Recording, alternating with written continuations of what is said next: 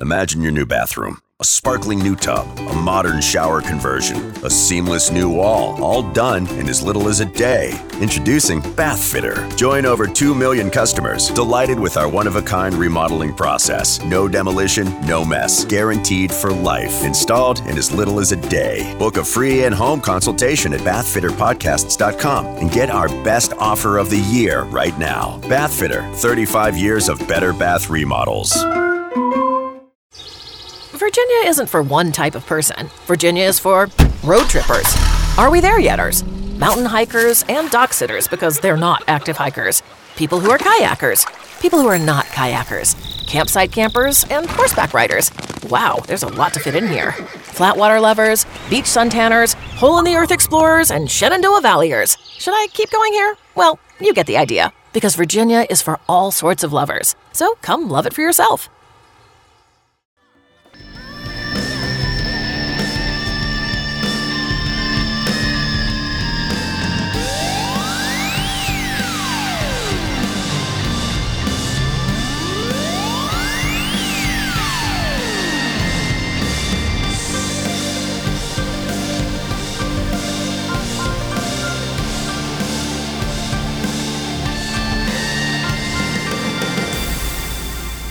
Welcome, everybody. Here we go. Happy Friday. It's that time again. Matt Connarton Unleashed, and we are live from the studios of WMNH 95.3 FM in glorious downtown Manchester, New Hampshire. Also on Comcast 97 if you're in Manchester.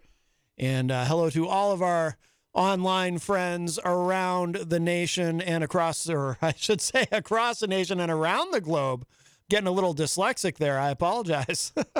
I have uh, wondered if I might be suffering from adult onset dyslexia.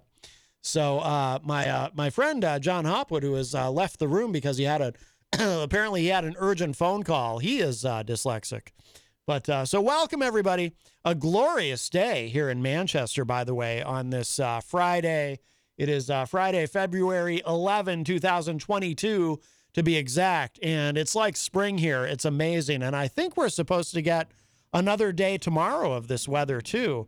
And, you know, I always have some ambivalence about this because, on the one hand, I love this weather. It is, uh, makes me feel better, you know, especially, you know, if I've been a little depressed, you know, definitely helps. Uh, puts a little more uh, spring in my step when it is spring like outside. And, and uh, I just love it.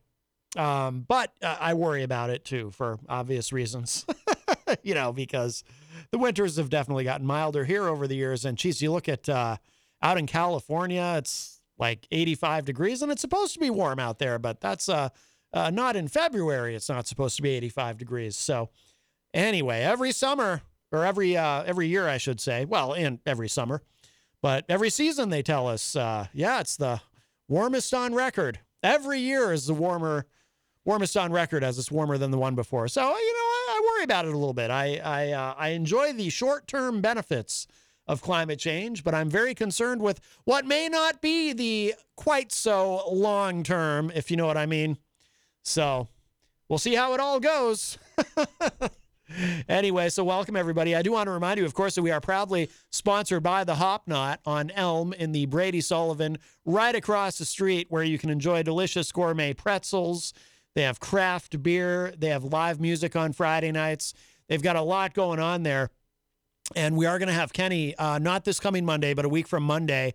Kenny from the Hop Knot will be joining us live in studio. You know, I went over there last, uh, no, not last night, the night before, and I kind of, after the show, I kind of pestered him. I said, hey, man, it's Black History Month. We got to get you in here.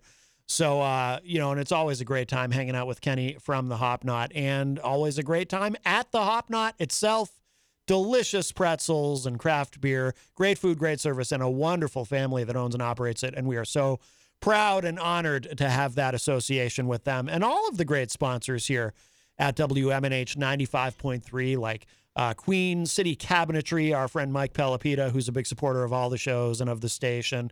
Of course, uh, CGI Business Solutions, they're the OG of WMNH sponsors. They've been here uh, since the beginning. And, um, you know, we're coming up on the five year anniversary for this show. I know it's been over six years now for the morning show. Uh, we're coming up on five years. Uh, we're just about mm, little under two months away from that. Five years at WMNH. And uh, same thing for uh, Granite State of Mind. Uh, Rob and I were talking. If you missed it, Rob Azevedo was here yesterday. I was surprised to see him uh, on a Thursday, but uh, he does have a new Granite State of Mind coming up tonight, right after this show. But it is pre-recorded. He uh, he's got something going on tonight, so he came in last night and he interviewed a band and uh, pre-recorded the show. So I got to see him on a Thursday, which is rare. But uh, I always enjoy when he comes in and hangs out. But it's been uh, he and I started at WMNH at about the same time. He and I both we have something in common. Well, actually, we have a few things in common. You know, we both have a long history of interviewing musicians uh, and uh, supporting the New Hampshire music scene. But also, uh, something he and I have in common is um, uh, we uh, we both were doing iterations of our shows before coming to WMNH. Uh, I, of course, started this show as a podcast about, uh, geez, 10, 10 and a half years ago now. It was the summer of 2011 actually. Yeah. And, um, you know, and then about five years ago, like I said, it'll be five years in April. I had the opportunity to, br- to bring the show here to WMNH. Uh, Rob had also been doing Granite State of Mind for years in uh, various other places, other versions of the show before he had the opportunity to, to bring the show here to WMNH. So, uh, and it's just, you know, we were kind of, um, I think that was an off-air discussion. I don't think we were talking about that on air. I think we were talking about that off-air after uh, after I wrapped up my show and and uh, how great it is to be a part of this wonderful family that we have here, uh, and our uh, our extended family of listeners. We appreciate all of you so very very much. Uh, 603 250 6007 is a number if you'd like to call in today. 603 250 6007. You can also text me at 617 917 4476. Tweet me at Matt Connarton or send an email to matt at mattconnarton.com. And of course, you can interact and opine in the Facebook live chat. But the best thing to do so that we can hear and enjoy your dulcet tones is to give us a call at 603 250 6007. Also, by the way, uh, today at 5 p.m., uh, as we cross into hour number two of the show, of course, it is Friday, which means it is time for Erich Pilcher's classic film review. And this week, the subject is, and by the way, I'm embarrassed to say this, but I've never seen the film. Uh, but it uh, came out in 2013, 12 Years a Slave. So I will have to see it after listening to Erich's review. But uh, I enjoy, I look forward to rather, well, I enjoy Erich's review, but I look forward to sharing it all with you. Uh, he does a great job, and it has become a very popular segment on the show. We get a lot of uh, positive feedback on it. So that will be coming up today. Erich Pilcher's review of 12 Years a Slave. Uh, for the month of February, Erich has chosen films uh, appropriate for Black History Month. You know, last week it was uh, uh, In the Heat of the Night, one of my absolutely one of my top five favorite films of all time. So Erich had never seen it, so he was kind of so for him it was you know his review was particularly fresh because he was just coming off of watching it for the first time. So that was really interesting to me to hear his take on it because you know kind of it's almost like I mean I've seen the film probably a dozen times. I, I, love it so much, but it was kind of like getting to see it through his eyes to hear his review, you know. So that was cool. Jenny and I watched it um, maybe a year, year and a half ago, maybe two. I, I don't know. The time it all blurs together, but Jenny had never seen it. She had only seen the television show, but she had never seen the film. So that was cool to get to to show her the movie, um, for her to see it for the first time. So Lots going on, lots to discuss. I know Jon Hopwood had something specific he wanted to uh, delve into, but uh, he left with his phone. He left. Uh, I think he's coming back though. There's a pad of paper there, and some business cards that are on the the news desk. So I assume he's returning.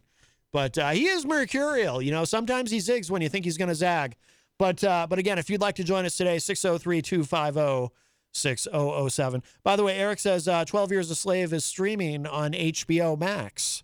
So that's a way that um, I don't think we have that in our in our household. You know, we have Hulu and Netflix, and I don't think we have HBO Max.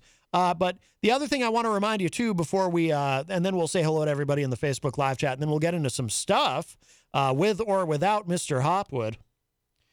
With or without Mr. Hopwood. Uh, U2, anybody? No. I don't like that song. I'm not a big U2 fan, actually. I mean, I like them. I certainly respect them, but uh, could kind of take them or leave them. I'm sure uh, Jon Hopwood doesn't like them because Jon Hopwood, while he is uh, somewhat liberal in his politics, he doesn't like earnest liberalism. Earnestness bothers him. And Bono is very earnest, very earnest. But uh, also, because it is Friday, coming up tonight at 7.30 p.m. here uh, at WMNH is Retro Spectrum Radio with Paulie C. And I have the honor and privilege of being one of Paul's co hosts on that show, along with our friends Dan Randlett and DJ Steve. But just to fill you in on what Paul has in store for us tonight. Oh, and I see him in the Facebook live chat. Uh, here's what he posted uh, a few days ago uh, 5150 plus 2112 plus 867 minus 5309 plus, oh, I'm sorry, equals 25 or 624 next Friday night on Retro Spectrum Radio. So this is for tonight. Uh, we'll be doing a little rock and roll math when we present an evening of songs with numerical song titles. We've selected so many classic tunes, you couldn't possibly count on them. I'm sorry, you couldn't possibly count them on one or two hands. So join us tonight at 7:30 p.m. right here at WMNH 95.3 FM and of course you can stream it online from anywhere in the world at WMNHradio.org or, of course, uh, on the Retro Spectrum Radio with Paulie C uh, Facebook page, um, although that is often uh, muted. So, what we like to tell people to do is uh, go to the Retro Spectrum Facebook page so you can chat with us during the show in the Facebook live chat, but stream the audio at WMNHradio.org because uh, we often have to mute the Facebook feed for copyright reasons. So Facebook doesn't get all worked up in a tizzy and send us threatening and upsetting notifications about our copyright violations. Uh, all right, 603 250 6007 if you'd like to join us. 603 250 6007. I do want to say hello to everybody in the Facebook live chat, and then we should discuss Russia because uh, there is news which is actually what Jon Hopwood wanted to speak about today, but uh, I continue to not see him. He left the room, and I uh, and he took the bathroom key with him, which is particularly concerning to me for a couple of, of reasons. Hi, welcome to Matt Connarton Unleashed. Who's this? Hey, Matt, Tony. Oh, Tony, how are you?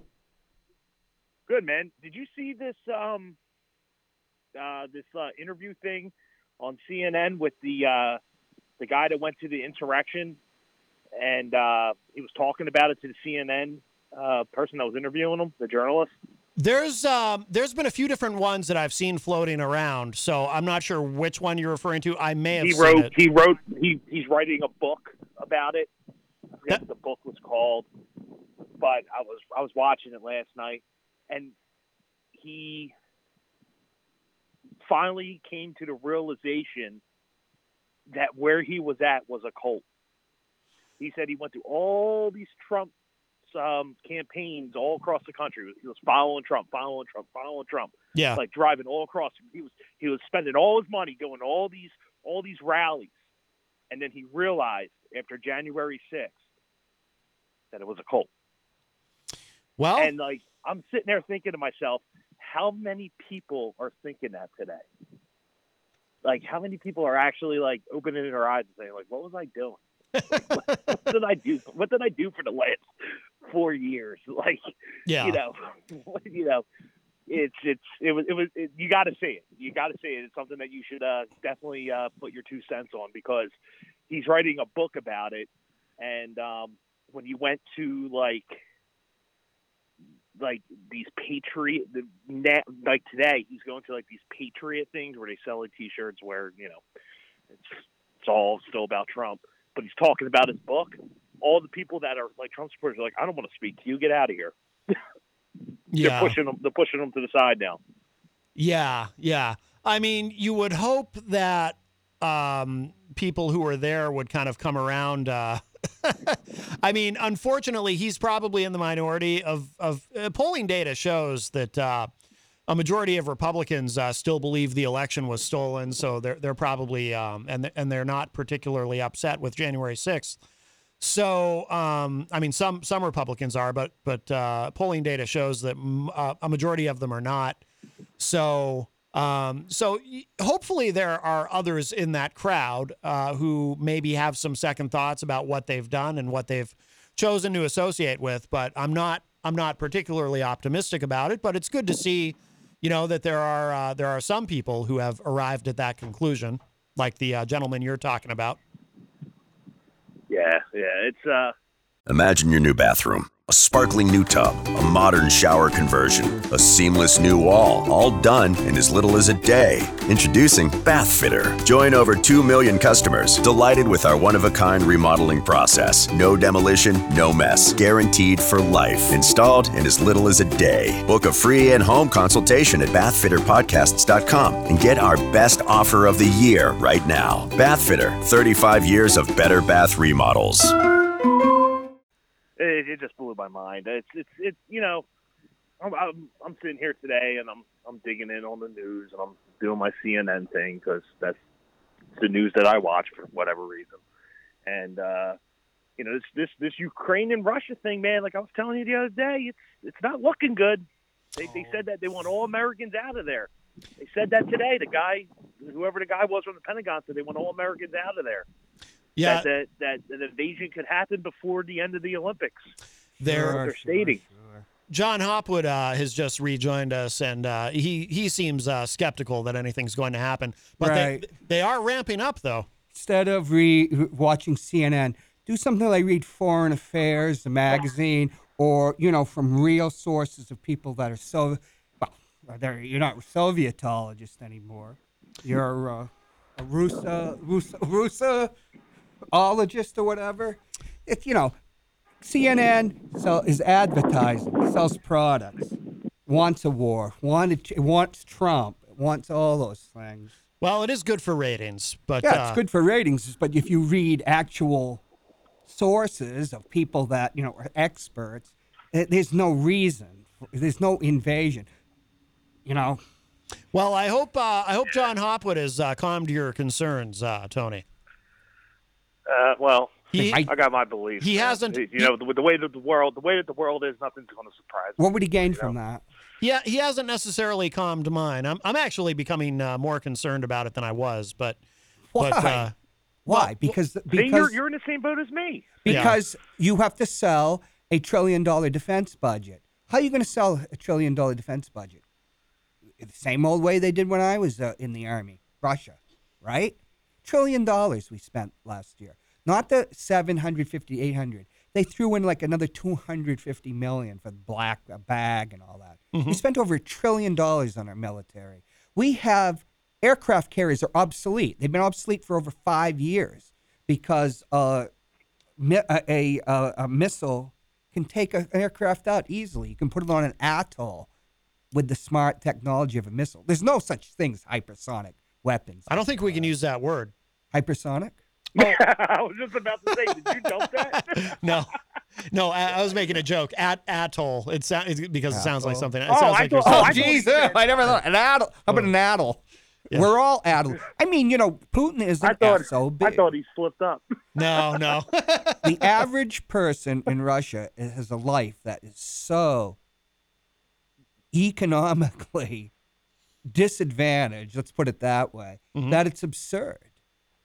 But, you know, the, the- R- Russia benefits when it's integrated with the eco- uh, economy, the world economy, Yes. and increasingly, you know, all the sanctions, everything, push it further out. Think of Fi- Fidel Castro and Cuba. If you had gotten rid of those sanctions and everybody had embraced Cuba, and there was a time around 1974 and 75 where Shirley MacLaine is going down there, you know, and uh, because the, uh, uh, it was the era of uh, détente with Russia, China. You know, if we had embr- i- i- if you had just uh, uh, Castro instead of all this antipathy, if Americans started going there, Christ, you'd been out of power in a few years. You know. But how do you, uh, Jon? Let me ask. Uh, uh, I'm sorry, Tony. What? I was just going to ask before I hang up, Jon. You still never explained to me what Muhammad Ali had to do with COVID. He, uh, uh, well, Oh. he's gone now. Oh, oh, did did It was uh, actually Martin Luther King. It was just Oh. a s- a, speech. that Or he- Mar- or his Martin speech Luther he King. made. It was a speech he made in 1960. Remember what Matt says? I figure that everybody. I, I figure Matt knows every single thing I know, so I'm, I talk shorthand to him, and, and he'll make me I, I explain. just, dude, dude. Every time you're on, I'm like, is he going to finally explain this? Because I'm lost.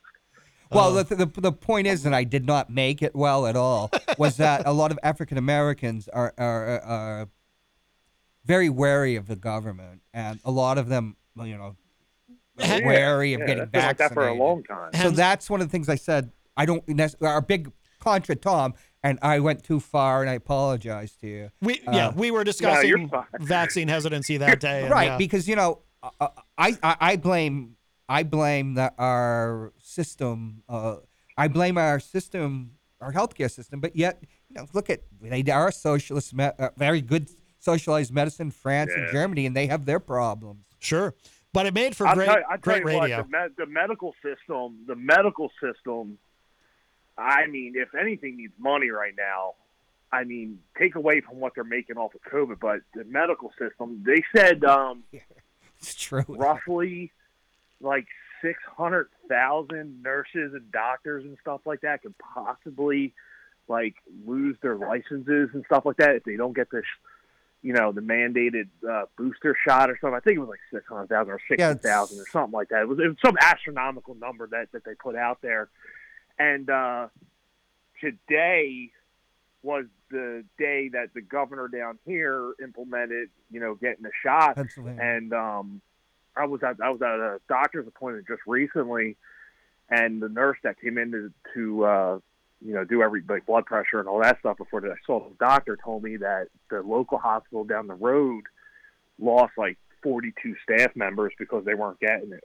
which yeah, So I was like, that's that's just you you wonder why they Man. won't get it, but they you know uh, they say that on the econo- of people that are skeptical and don't want to get it, the high uh, uh, poor people who are used to like probably getting screwed, and a poor person's main contact with healthcare is an emergency room Right. doctor. True. You know they don't have uh, uh, uh, primary care doctors like we do, and and for, and some and for people with PhDs, you know, who are just reading all the Yeah. data and they've been brought up with the, the scientific method. You're supposed to be skeptical, uh, empiricism.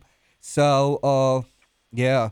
But getting back to Russia, you know, it is over the Donbass uh, region, and you know, it's just that with the yeah, but you're Russian, talking, you're talking, you're talking invasion, and you're talking a lot, But not much of an inva- death you know, happens. you got to understand that Ka- Kazakhstan is in turmoil now, which is a major thing. Belarus, he's got a lot on his plate. The thing is that, they, like in foreign affairs, they say uh, the Russian Russian like, people, uh, he he would uh, his support would erode if he invaded. He, he wants more of the status quo. All he's going to do is, you know, he's bucking up uh, the separatists in the Donbass region and what is it, the Luhansk uh, People's Republic, you know, and uh, screwing with the West. But he has a lot to lose if he actually invaded. true. But it's like a show of force. Uh, I So then, Jon, let me ask you this. Let me ask you this, Jon. Hypothetically, he invades Ukraine. This happens. Just say this happens. all of Ukraine or What- part of it? Just he just goes in and just All of just, it. just takes over. Just, Why- why- just all of it. He just goes in and takes over all of it. What are we looking at? What do you think's going to happen? What could happen? Who's They're, getting nu- involved? they're nuclear power. Yeah, I, I, yeah. And would if you punish Russia t- too much, they cut off the energy to uh, Western Europe, and you go into a worldwide recession. He's playing games. It's been this way forever, you know, e- ever. Uh, the, the the the two times you probably think is when uh, the invasion of Hungary. That's in 1956, and there's no way the United States can stop that. And uh, and the United States actually. Uh, well, like, you know, Matt. Once again, Matt reminds me, Jon. You know, don't go into you know the encyclopedia uh, details. and the other is Czechoslovakia. I can tell you that uh, Western pressure stopped a potential invasion of Poland in the 1980s, but uh, you know you're dealing with Ronald Reagan, uh, Caspar, Ronald Reagan, and Caspar Weinberger then, and. I just, uh, it's got, it's got me worried, man. it's worried because me worried. it- it- it's worried because CNN needs you to be worried to watch the t- their their the failing CNN and their ratings. Well, it's not so. Well, it's not so much. It's just not so much like the whole CNN aspect of it. It's just that like something like this is actually happening, you know, and well, there is a it's there's a like- low level, low intensity I conflict Matt, I think. I said it to Matt the other day. I was like, is the United States putting their face in something that they shouldn't be putting their face in? Like, are, Yeah, like, I are they I think so. subjected to having to get involved in this? Like, can't we just kind of like step back and say, "Hey, this ain't our problem, man"? Well, Like, can't we just? I, I agree like that? totally. I don't. I don't think we can. Uh, I think we're already. I think we've already been. We've we've shown Ukraine a lot of support up to now. I don't think. I don't think we can really just step back and say it's not our problem. But I do want to. I do think it's prudent to limit our, our involvement. You know, the president has said we are not going to get involved militarily, only through the use of sanctions and and, Right. dip, and diplomatic pressure, which I think is absolutely uh, correct because uh, the last thing I want is any, you know, I don't ever, and I think we can all agree on this, I don't ever want to see any direct military contact between us and the Russians because that could escalate to something that would be uh, truly catastrophic uh, globally. So, Yeah, you're not fighting Afghanistan. You're not fighting Afghanistan on this one. yeah, I mean, they got us just as much military power as we do. They got jets, they got helicopters, they got boats.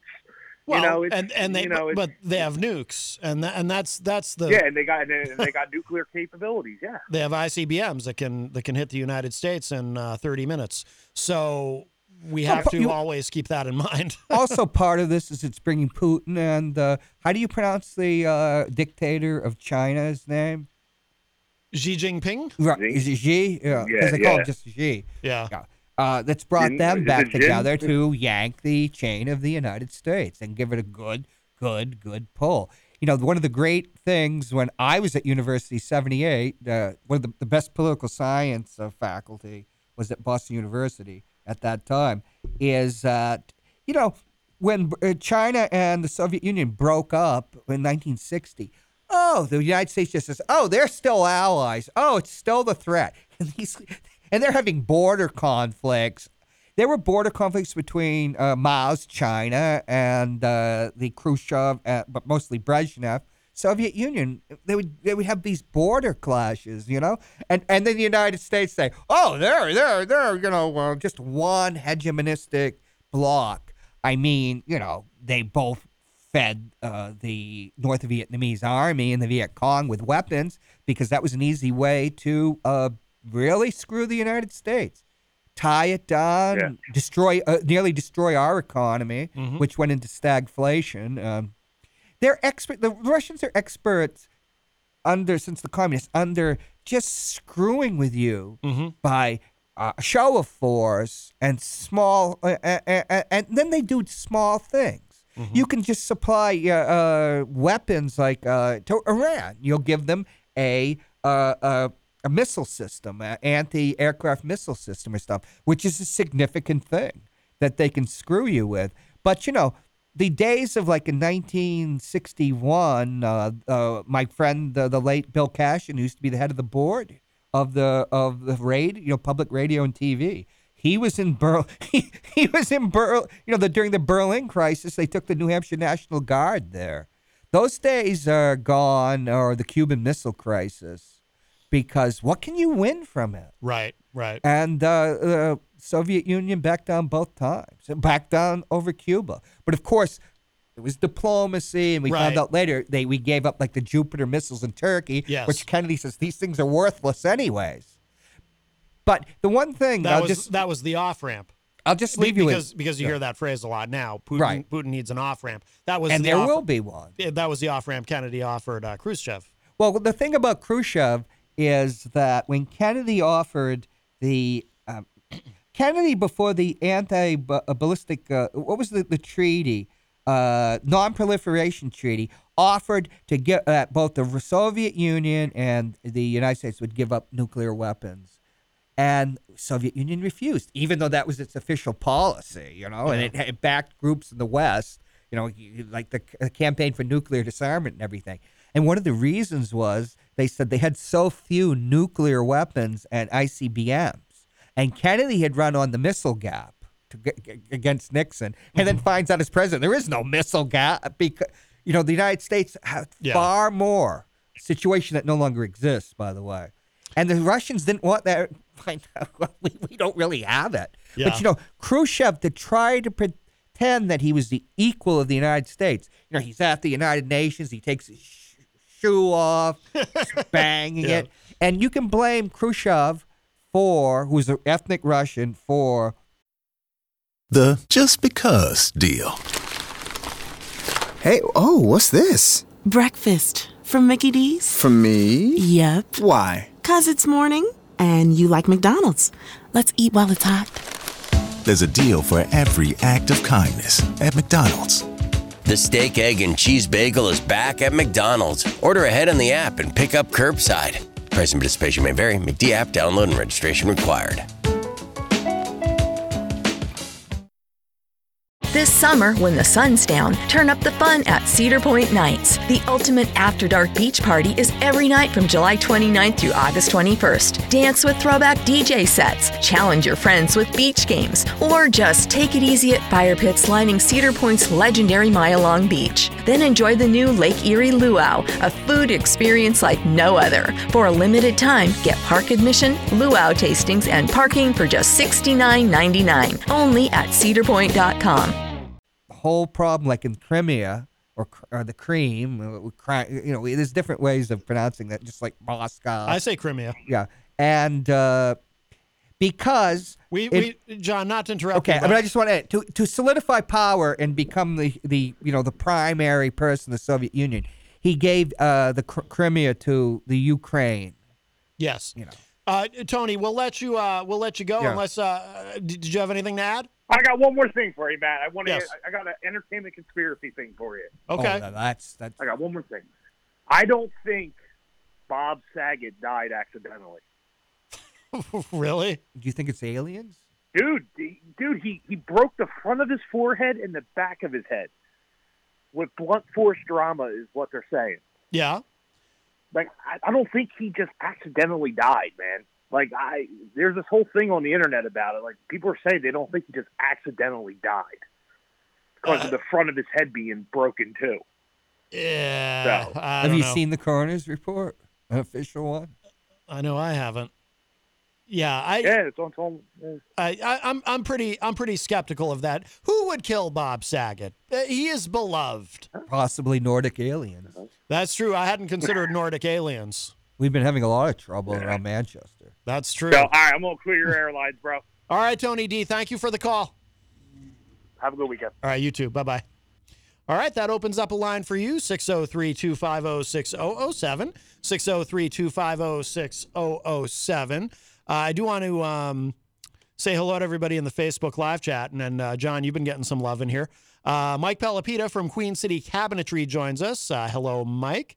Uh, of course, in the historic Sunbeam Mall, DJ Midas joins us. Midas, of course, part of the WMNH family, the host of Late Night Delight, which you can hear every Saturday night from midnight to 4 a.m. with a replay on Sunday. Midas uh, does a great job. Speaking of, you know, I was talking earlier about five year anniversaries. He just celebrated uh, recently his five year anniversary here at WMNH. Mel McMell from the great state of Vermont. Hello, Mel. Erich Pilcher uh, says happy Friday. Erich from Cedar Rapids, Iowa. And of course, as I mentioned, uh, he does the classic film review, and uh, we'll be hearing that at 5 p.m. today. 12 Years a Slave is the film that Erich reviewed this week. Uh, Easy G, Eric Gagnon is in the Facebook chat and says, got boosted today at the Palace Theater. Yeah, they have another, a uh, uh, what do they call it? A booster, booster bash or something? How many times does this mean, uh, uh, Erica, have you been boosted? Do they, are they giving out like treats and stuff? Ooh, that'd be fun if they are. Well, some people do get more than, you know, mix and match and Sure. Yeah. Eric also says, uh, Eric Gagnon Erica. says, uh, happy Brock Lesnar Friday. Did you know that, John? It's Brock Lesnar Friday. No, I didn't. Well, uh, Eric Street joins us in the chat. Ah, this is one of those days. We've got all three Erics, all with uh, different spellings. That's right. Eric was Pil. Uh, I'm, I'm gonna. There was a guy named John Pilger, so I'm thinking of him. He was a Oh. famous left-wing journalist. Eric, my Eric, that comes to my show. Yes, he CH. Sometimes he. That's right. He Very spells it with an H. Very Yes. German, you know. Yes. Very German. Uh, yep, he spells it. E- Erich. He spells it E R I C H. Eric Gagnon just spells it E R I C, and Eric Street spells it E R I K. And he Yeah. says, uh, "I hope Ron's Amazon account situation is okay." Call back to yesterday's show. Jenny, of course, is in the chat and says, "Shalom, peeps." And by the way, it is Friday, so I'll, I'll remind you. Of course, you can hear Jenny tonight on the Charles Richardson Show live from seven to nine p.m. online. And uh, Jenny's been uh, Doesn't that uh, violate uh, Sabas? Sabas? Shabbos. Shab- Shabbos. Yeah, that's uh, John uh, John Goodman couldn't remember pick up uh, the dew. 'cause It was Oh. Shabbos. Right. It's Friday. Yeah, but it's an exception when it's uh, the Charles Richardson show. Oh, okay. Yes. Um, and Jenny is excited to see you. Uh, she says, Hoppy. Yeah. Hey, how are you? Told you you're getting some love in here. Um, let's see. Uh, Texas Mike joins us in the chat and says, getting ready for my Valentine's date tonight. He's down to one, by the way. He made a decision. No kidding. He has chosen. Well, he only had enough money for one. That's a good point. Economically, it is easier. That's what. The, yeah, yeah. Uh, Wayne Noel joins us from the great state of Michigan. Hello, Wayne. Uh, Mel McMell, Mel McMell, are you really from Vermont? I believe she. Do you is. really have a husband? I believe she does. You do? I think so. Am I talking to Mel McMell? She can hear you. Where are you in Vermont? I'll be going up there very soon. Uh, Mel says, uh, seriously, I think uh, Texas Mike might be the best boyfriend in the entire city of Manchester. I don't, I don't know about that. That's because you don't know about me, Mac- Mel McMell. I'm bi-statal. And Mikey has chosen Angela. Her name is Angela. So there you go. Uh, Stefan Philbrook uh, says in the Facebook live chat, he says, It's so nice out. I'm taking my pants off. I shall not wear pants for the rest of today. Shorts it is. Whoa, I wasn't sure where he was going with that for a second. I thought that might be for Matt Connarton Unsheathed. Don't let Stinky get a picture of you. Oh, my goodness. Um, Inside humor. Easy G says Kenny is the best, referring, of course, to Kenny from the Hop Knot. And here we- have the uh, mug right here. Yes, yes, the Hop Knot mug. Right. Absolutely. Um, let's see. Oh, Rocky Huber is in the chat room. Rocky. He says if you hear of Bigfoot reports in Manchester, it's just Stefan. He took his pants off. Oh, I didn't know you, were related to Stefan, uh, uh, Matt. Uh, Are we ever uh, going to talk about the uh, Sasquatch incident? No, we're not. How dare you? That's very hurtful. Uh, And it wasn't you. well, you no. just mistook her for you know. I know, but that's it's still it, it still hurts. Uh, Paulie C, I think I mentioned is in the chat room. Paulie C of Retro Spectrum Radio with Paulie C. Tom Blanchard joins us in the chat room. He says the light bulb finally came on. That's a reference to the story uh, which Jenny shared in the chat room that uh, Tony brought up about the guy who uh, is writing the book or wrote the book. about Sasquatchery. no, the the uh, gentleman who had been at the uh, insurrection. Oh, the January sixth. Uh, Erich Pilcher, give yes, Erich Pilcher giving you some love. He says, "Get him, Hopwood." Mitch McConnell has admitted it's an insurrection. Yes, I, I can't believe it. yes, he did. He did. He said violent insurrection. His exact words. Uh, Mel McMell says I could listen to Hopwood talk for hours. Well, I can come right up there as long as the hubby's there, like at work. Well, you'll you can uh, you can arrange that uh, on your own, uh, or perhaps everyone can join us on. Party pooper. Perhaps everyone can join us on Unsheathed. I mean, Vermont is only uh, it's right next door. I don't know.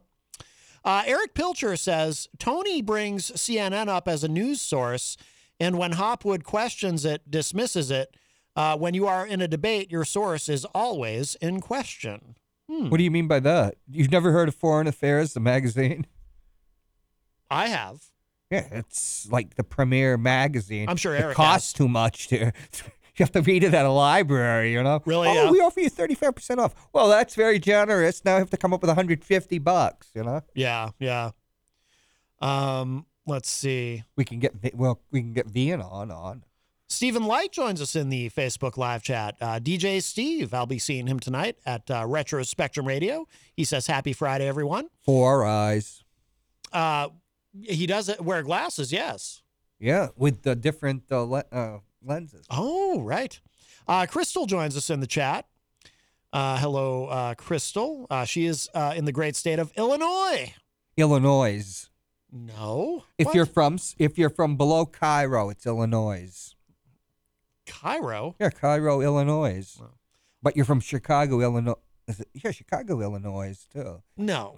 Hey, I, went- I went. The, I was in the army with uh, guys I- from Chicago, I spent every summer there. grow- city of. Bro- yeah, but you were you growing upper up. class, and I well, upper middle class. I was yeah, I was still- Privileged. I was I never every summer that I spent in Illinois with my mother, I never heard anyone pronounce the S ever. It's because you were young. Ever. All that ear care, All that ear care. ear hair. Oh, ear hair. I thought you said ear care. Well, at least Mama used to give you good shaving now and then. No, you know, my stepmother would clean my ears when I was a kid. If my dad's listening, he might remember this. My with a depilatory. with a Q-tip, and she would. uh It was a nightmare. I she would just like try to scrape every little bit of earwax she could. It was crazy. It was like, and I remember at the time thinking, "Is this normal? Like, are you even supposed to do this?" And then I got older and I was reading that actually no. I mean, it's one thing to clean your ears, but the earwax is kind of there for a reason. Oh, earwax is so disgusting. I never clean my ears. You were from the upper middle class, and she didn't want you look lower. A lower class person would say Illinois. I guess. Yeah, there's a lot of crackers from Southern Illinois. I don't think rednecks. we- easy. so, I'm talking about Southern Illinois. Don't tell me. Um, I about just that that, that the c word there. Uh, uh, uh, people. I been- can't say cracker. People have been getting deplatformed on For social media for that. Believe it or not, yeah. uh, yes. Uh, Erich Pilcher uh, says Mr. John Hopwood is a gentleman and a scholar. I'd leave out the gentleman part. Well, it's uh, you know these things are subjective. you hasn't seen me go wild. I haven't gone wild on the on, on the radio in a long time. Uh, uh. Eric Gagnon, Easy G says maybe Tony D has been listening to Clyde Lewis too much. Who's That- Clyde Lewis? Clyde Lewis is a conservative talk show host who uh, Easy G used to listen to, and and my dad was talking to me about him too. My dad used to like him, but uh, Clyde has uh, gotten quite into the conspiracy theories. Good So- for him, huh? Yeah, He knows how to bring in the money. Well, yes, there is. Uh, it, it is profitable apparently. I wrote for this big platform 15 years ago, and I, you know, I, I had two million when it really meant something then. Like, what's two million page hits now? You know, but because we got paid back then. But you know, uh, the, the uh, I was a liberal, and then you know, we were all friends, even the conservatives. You know, unless it was some real weirdo, they, they, would always the conservatives always get ten times more hits. You know, Yeah. because liberals are just stick in the muds, and uh, you just can't make a, a good living as a liberal columnist. So I say I'm all for it. I'm going to become a conservative. Really? Yeah. Oh yeah, It- why, why not? Time to time to make that transition. Huh? You know, th- they're so uh, politics is not a straight line; it's a circle, and if you're hard left, it's a circle. You just come right around to the hard right, and then you really start making money, Matt. Well, there is an interesting thing that's been going on for a number of years now. There is. Yes. Are you going to tell us? I sure am. I'm going to shut up. I'm I'm fascinated by it uh, as I see this happen, where you have these uh, liberal-minded people, or, or or they present themselves as liberals, and then they they begin to tr- to change. They they go through this transition where, eh, but they stop at different points of the transition. Like you have, for example, Candace Owens, who was a liberal and then became a cons- like she started to uh, you know she went on Dave Rubin's show. Dave Rubin also uh, transitioned. Um, He, uh, what's his name now? Robert, uh, uh, uh, uh, I don't know. he's- Dandy. He's, still Dave Rubin, but but they both uh, but they're examples of people who uh, oh, you meant he devolved, not transitioned. Well, mhm. but they both went from uh, completely from being very liberal to very conservative. They they both uh, now uh, Candace Owens now she's an anti-vaxer and all all of it. Just and like she's right. bringing in money hand over fist. Yes, yes.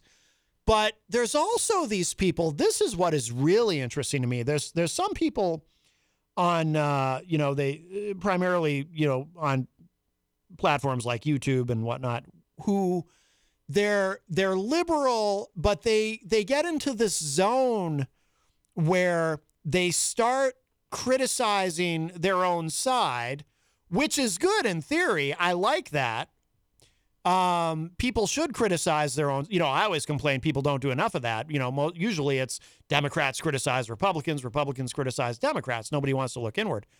But you've got these these liberals who they they start criticizing their own side and then they stop criticizing Republicans and they get into this weird like I'm thinking of Jimmy Dore, for example, a perfect example where he he um, you know, he criticizes his own side on whatever he can find, but he no longer criticizes Republicans. So he doesn't come out and overtly say, I'm no longer a liberal, I'm now a conservative. In fact, he lets you believe that he still holds all of those liberal positions. Why can't he and criticize them? Well, but That's happening all over the place. But what he does is, and there's others who do this, what they do is by by only so they they criticize their own side, but they only criticize their own side. You know what I'm saying? So they stop, they don't mess with Trump anymore. You know why? Because they're getting crap from their side, and they're being called. Uh, uh, Tulsi Gabbard was just announced. She's another somebody- example, John. Yes. She's just been announced by uh, that she's a, a, you know, here's a person that was a Bernie supporter, was on the DNC and quit, and now they're just smearing her with stuff. You know, she has multiple. You know, there's an ideological line both parties want to ha- to have, and it's become increasingly calcified. You know. Oh, I know. But, uh, she said some stuff I don't like. Yeah. But when you start rewriting her history that she was some right wing reactionary from the very beginning, that's not true. I agree. But but what I'm saying though is some people they they get into this zone where you know like I'll go back Oh, to the Glenn Greenwald, yeah Matt Taibbi, but not as much. not as much but they're so angry at, uh, their former allies. well Matt? Matt Matt Taibbi I think is legitimate. And, yeah, he's and- more of a. I, I really agree with you that way. That way. Uh, Glenn Greenwald deplatformed me. You know, got rid of me because I wrote an article about a local mayoral candidate uh, hobnobbing with militia types in the wake of a peaceful BLM rally, and he's all for. He's suddenly gone into anybody that is against. Uh, yeah, Glenn Greenwald's gone off the pl- uh, uh, uh, off. yeah Oh, you know, I agreed with him so much. But anybody that goes with a, a firearm uh, into like a school board committee, oh, th- th- that's great, you know? Like, geez, it- really? Yeah. And, you know, everybody say, oh, you've become this, you've become that. And, uh, but, you know, he's never a big fan of Glenn Greenwald anyway, So, because he was always a true believer, you know? yeah He was always, where Taibbi was more of, uh, uh, there was no camera on me. Uh, There was always a bit of this, there you know. You oh, can- you can know, make yeah, that. Yeah, That's obscene gesture. yeah uh, yeah He was always somebody that uh, he was a critic, you know, playful. Uh, it's a better word than masturbator, right? But- Masturbatory. By the way, this is not in the Facebook live chat. This is in a private message, but I've just been informed uh, that the Olsen twins uh, whacked Bob Saget uh, because they were slighted on Fuller House. Well, that, make, that makes sense. There's two of them. There's two Olsen twins, right? one from the So- front, one from the back. Or one of them does the deed. How do you prove which one did the murder? Hmm? Hmm? You can't convict them both. Hmm? Do they have the same DNA? I don't know. I don't know how that works. Hopefully, they used uh, gloves and the bleach. Hopefully, I want them to be caught. They murdered Bob's our beloved Bob Saget. I don't even know. I really don't even know who that is. Oh, he- I know. I've heard the name, but I don't watch Yeah. television. I never watched Full House, but I did enjoy his stand. His stand-up comedy was excellent. He was a great uh, stand-up comic. Comic. Uh, Erich Pilcher says in the chat, Tulsi Gabbard did have some conservative views, but Candace Owens was a pure cash grab. Oh, absolutely. But there's this guy I've I've uh, become acquainted with online. I don't, I don't mean acquainted as in I know him. I've never uh, interacted with him, but this guy Jackson Hinkle, who hosts a show called The Dive on YouTube, and if you look at his um, YouTube videos, so he's now in a zone where he's supposedly this sort of Marxist leftist guy. Right. But if you look at his YouTube feed and you look at the titles, you can actually see, you can pinpoint the moment where he went from being very openly liberal and leftist to. well, a liberal's not a, le- a Marxist. I, I, I know. I'm just kind of mashing Yeah. everything together, but uh, because I'm not really, I don't know exactly what to call him. I just know that he used to be very liberal, and and An atoll? and now, and now, but you can see where it goes from what he used to do to now o- only criticizing the left, not not saying he's changed his ideology at all, but only criticizing the left and having on people. I think he had Glenn Greenwald on, or maybe that was Jimmy Dore who had Glenn Greenwald on. But um, but now only criticizing the left and not criticizing the right but that's at all. that that's Marxist. Those are Marxists. Like Yeah. I said, yeah, if we think of uh, people like to think of it as a uh, line, but it's a circle. So a Marxist is going to go over right. They have so much in common with the fascists. Hitler and Stalin are mirroring each other, you know, and uh, a Marxist and uh, that type of uh, uh, what, what did they Spartacus and that all they did was attack other liberals. What do you think? Why do you think Hitler came to power? Stalin told the Communist Party of Germany that they cannot cooperate with the Social Democrats. And believe me, the Social Democrats did not like the communists. The Social Democrats, when they took over Weimar in the early days, they they had Rosa Luxemburg, the communist, assassinated. But they would not. Stalin wanted a revolution in Germany in the 30s, so Hitler was the pathway to it. People, hmm. you know, always forget World War II begins because Stalin and Hitler in August have a pact, and they cut Poland in two. And uh, you know, but the Social Democrats and the Communists, they wouldn't come together. And, and you know, Stalin had his role in it. And so you don't oppose Hitler. You Yeah. don't have an effective opposition of Hitler. And most of the uh, German communists weren't killed by of the, the elite, the intellectuals and the elite of the party went to the Soviet Union. It wasn't Hitler that killed them, Stalin. That's one of the great ironies. I'm not. La- I'm Yeah. laughing because Yeah. the cannibalism in a party itself. Look at the Trump people True. cannibalizing, destroying the Republican Party, yes, oh, yeah, devouring true. it whole. In our town, what I call anarcho libertarian, the Free Staters have taken over the local Republican Party. We don't talk about that, but it's a process. It's it's, it's stunning, and part of that is the Trumpery too. Yeah, yeah. And uh, yeah, so Um, it's cannibalistic.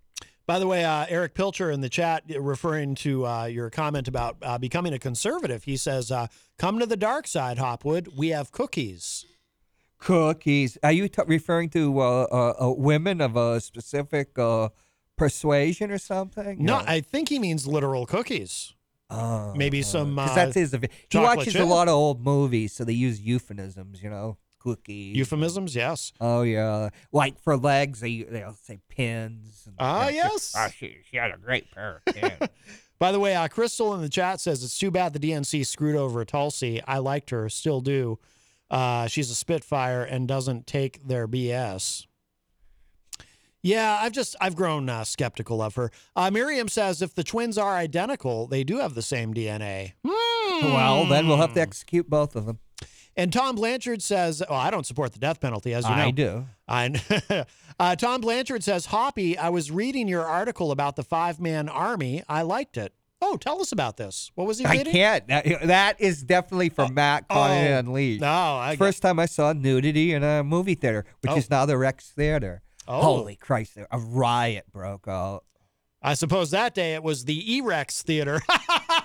See what I did there? Well, it was a twin bill of Captain Nemo and the Underwater City. I don't mean to be salacious. And then they have this Italian spaghetti western starring uh, Peter Graves of uh, of uh, Mission Impossible and Can- all these like Italian. Can we still say that spaghetti western? Is that uh, is that allowed? How about a macaroni western? Oh, that sounds worse somehow. And uh, it wasn't really a very good twin bill because the kids in there were like tw- uh, from five years old. They used to have matinees for kids.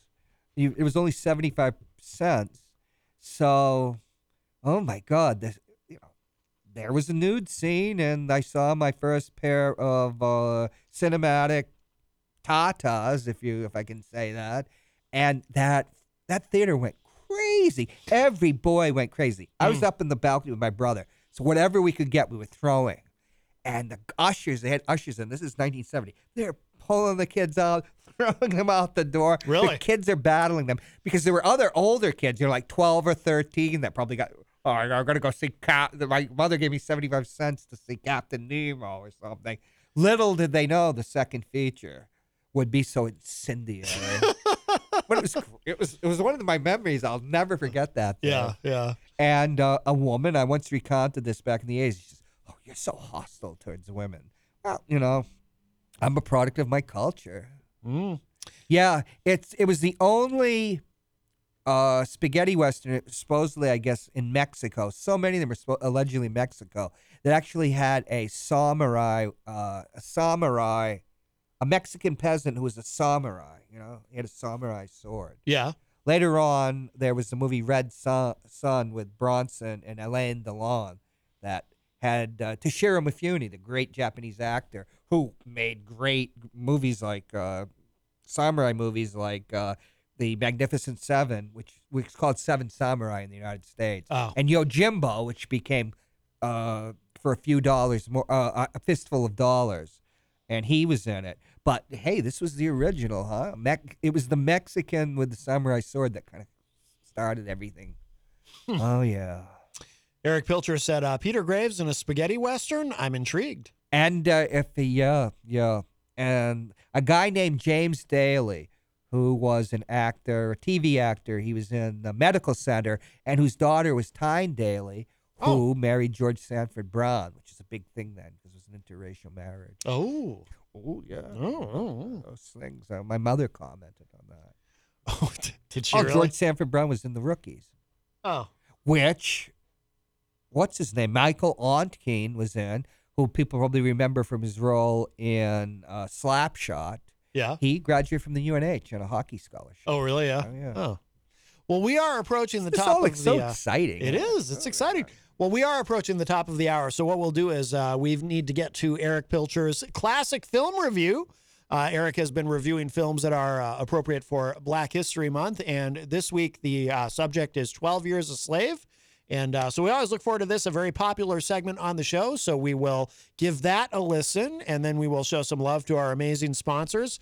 And then we'll be back with hour number two. Are you sticking around there, John? Matt, can I just say one thing? My next Yes. article from Manchester Movie Memories, and I should start putting Erich's stuff up there, is about the how the evolution of the Strand Theater from the Three Stooges into a porno ground grindhouse. Ah, there's an exciting subject. Sounds it, yes. All right, here it is, Erich's uh, classic film review, uh, 12 Years a Slave, and uh, we'll uh, we'll see you on the other side of this. Check it out. If you want to survive, do and say as little as possible. Tell no one who you really are and tell no one you can read and write. Unless you want to be a dead.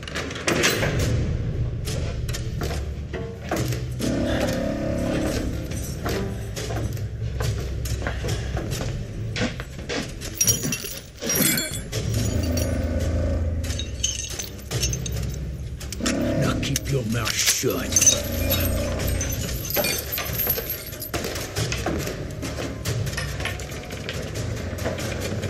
I say we fight. The crew is fairly small. We're well planned. I believe they could be strong armed. Three can't go against the whole crew. Born and bred slaves, no stomach for a fight. All I know, we get we were traveling. We wish we'd die trying. Survival's not about certain death. It's about keeping your head down. Days ago, I was with my family. In my home. Now you tell me all is lost. Tell no one who I am. That's the way to survive. Well, I don't want to survive. I want to live. Slavery is often viewed as one of the most disgraceful acts in American history. The just because deal. Hey, oh, what's this? Breakfast from Mickey D's? From me? Yep. Why? Cause it's morning and you like McDonald's. Let's eat while it's hot. There's a deal for every act of kindness at McDonald's.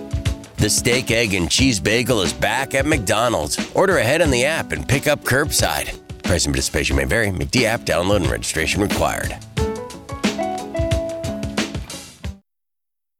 At Kroger, we believe local produce shouldn't be hard to find. That's why we work with local farms right in our own backyard to bring the fresh produce you love to our stores. From homegrown watermelon that makes your mouth water to crisp corn picked right around the corner. Come pick out some yourself because shopping for local produce should be as easy as shopping at your local Kroger. Kroger, fresh for everyone. Men, women, and children were ripped away from their homes, stripped of their dignity, humanity, and even families. They were degraded, beaten, and worked harder than plow horses. Now, there have been many films and TV series or miniseries that have depicted these atrocities, but none, in my opinion, have the power, emotion, enduring will, and triumph over oppression as this week's film, 12 Years a Slave. Directed by Steve McQueen, who was nominated for an Academy Award for Best Director, in the film won Best Picture. 12 Years a Slave was released in 2013. The film is based off the memoir written by Solomon Northup in 1853. Northup was a New York musician who was born free and under the guise of being hired to perform in Washington, D.C. by two white men is drugged and sold into slavery. The film tells of the horrors he endured and witnessed during this time as a slave, never giving up on who he really is, and using that memory to keep him pushing and enduring every day. Northup is played with a powerful performance by Chiwetel Ejiofor. The performance by Ejiofor is the driving force of the film. We see his strength through his quest to become free again and never letting go of who he really is. It is that emotional strength that shines through, even in the bleakest and most disturbing scenes. Our first scene is Northup painfully explaining how he gets through the conditions of his life to a woman deep in sorrow over her children being sold away from her.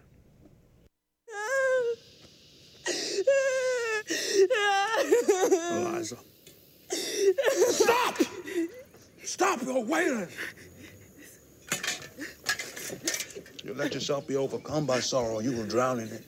Have you stopped crying for your children? You make no sounds, but will you ever let them go in your heart? They are as my flesh. Then who is distressed? Do I upset the master and the mistress? Do you care less about my loss than, than their well-being? Master Ford is a decent man. He is a slaver. Under the circumstances. Under the circumstances, he's a slaver. But you truckle at his boot. No. You luxuriate in his favor. I survive. I will not fall into despair. I will offer up my talents to Master Ford. I will keep myself hardy till freedom is opportune. Oh, Ford is your opportunity. You think he does not know that you are more than you suggest, but he does nothing for you. Nothing. You are no better than prized livestock. Call for him. Call. Tell him of your previous circumstances and see what it earns you, Solomon. So you settle into your role as Platt then? My back is thick with scars for protesting my freedom. Do not accuse me. I, I accuse you of nothing. I cannot accuse. I have done dishonorable things to survive, and for all of them, I have ended up here. No better than if I had stood up for myself. God, forgive me. Solomon, let me weep for my children. when a film is as powerful and emotional as this, the performances must carry it. This film is a shining example of that. Another powerful performance is Michael Fassbender, who plays Northup's second slave owner, Edwin Epps, a man who uses the Bible as justification for slavery. In this next scene, he speaks with Samuel Bass, played by Brad Pitt, who is also an executive producer of the film. Bass is a traveling worker who disagrees with slavery but has to accept it. What I want you to notice here is the terse conversation between the two and how Bass, you can hear him submit to the conditions enforced by society.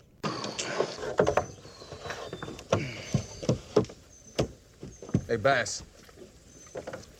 Oh, no, no, no. No shame in taking respite from the heat. Drink, shade. It's ungodly for travelers, party or otherwise.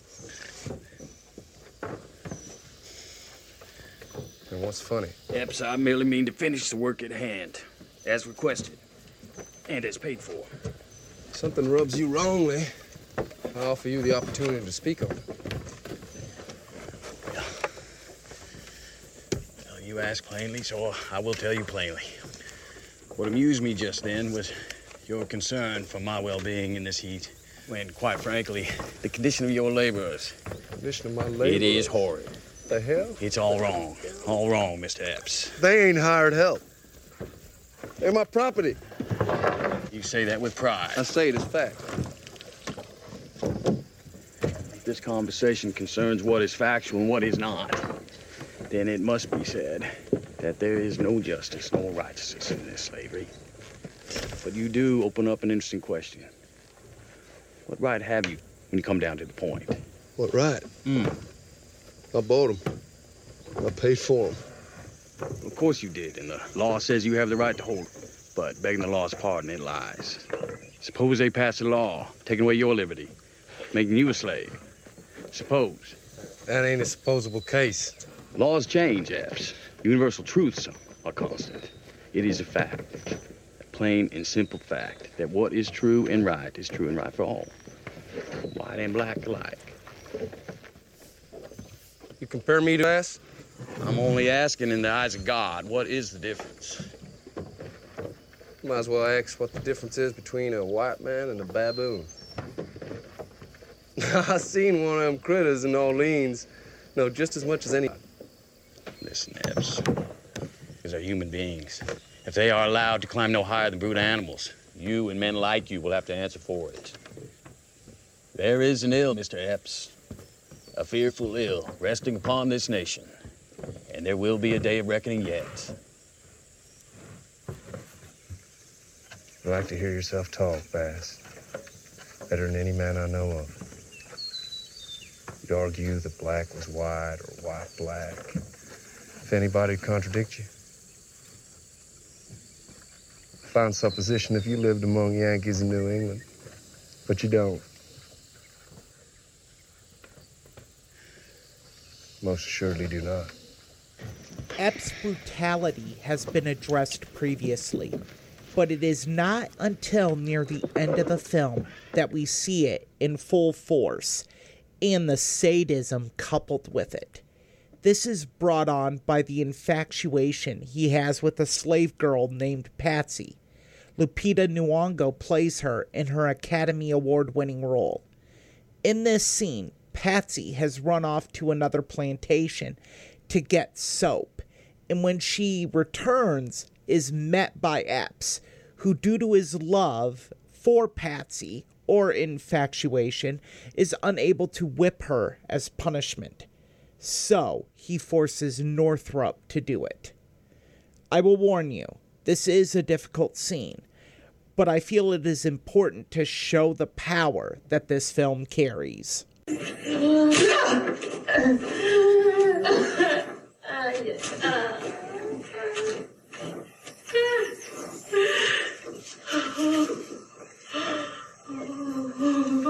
doing this to yourself, Pats?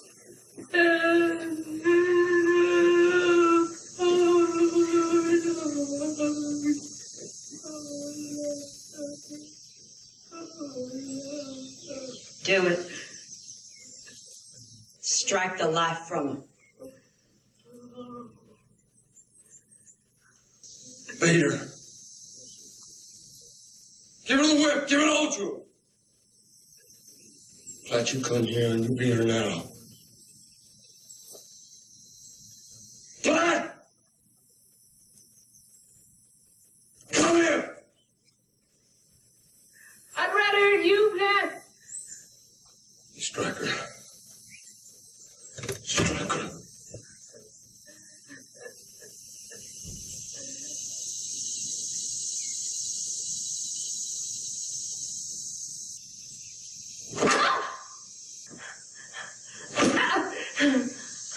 Striker, Black Striker!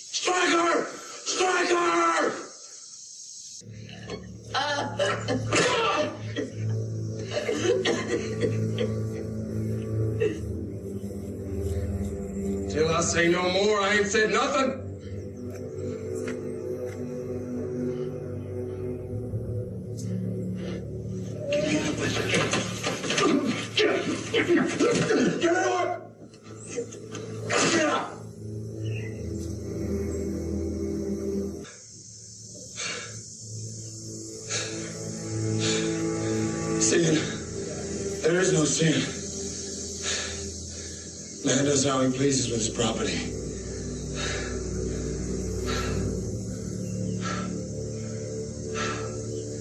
The moment plan. I'm with great pleasure. I won't come out my mood no further.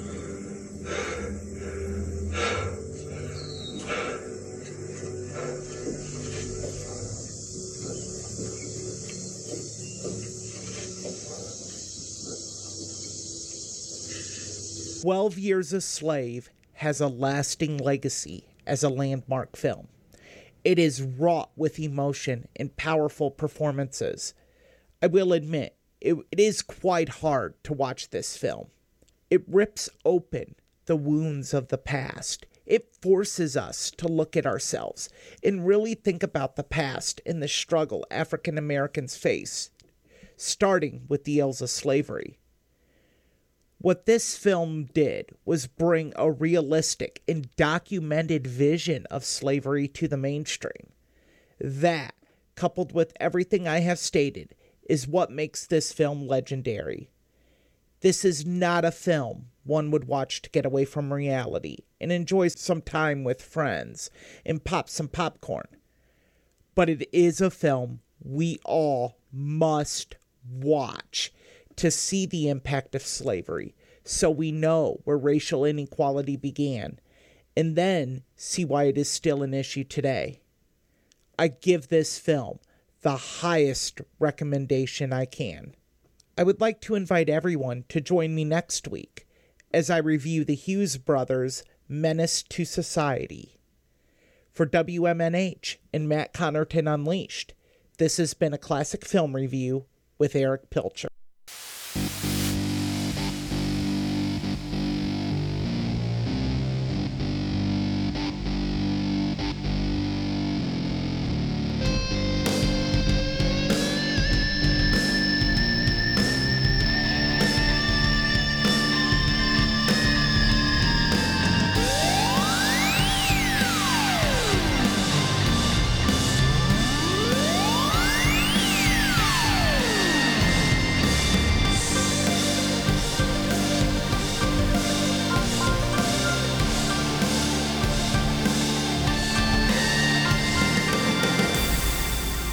Welcome back, everybody. We are well into hour number two, numero dos of Matt Connarton Unleashed.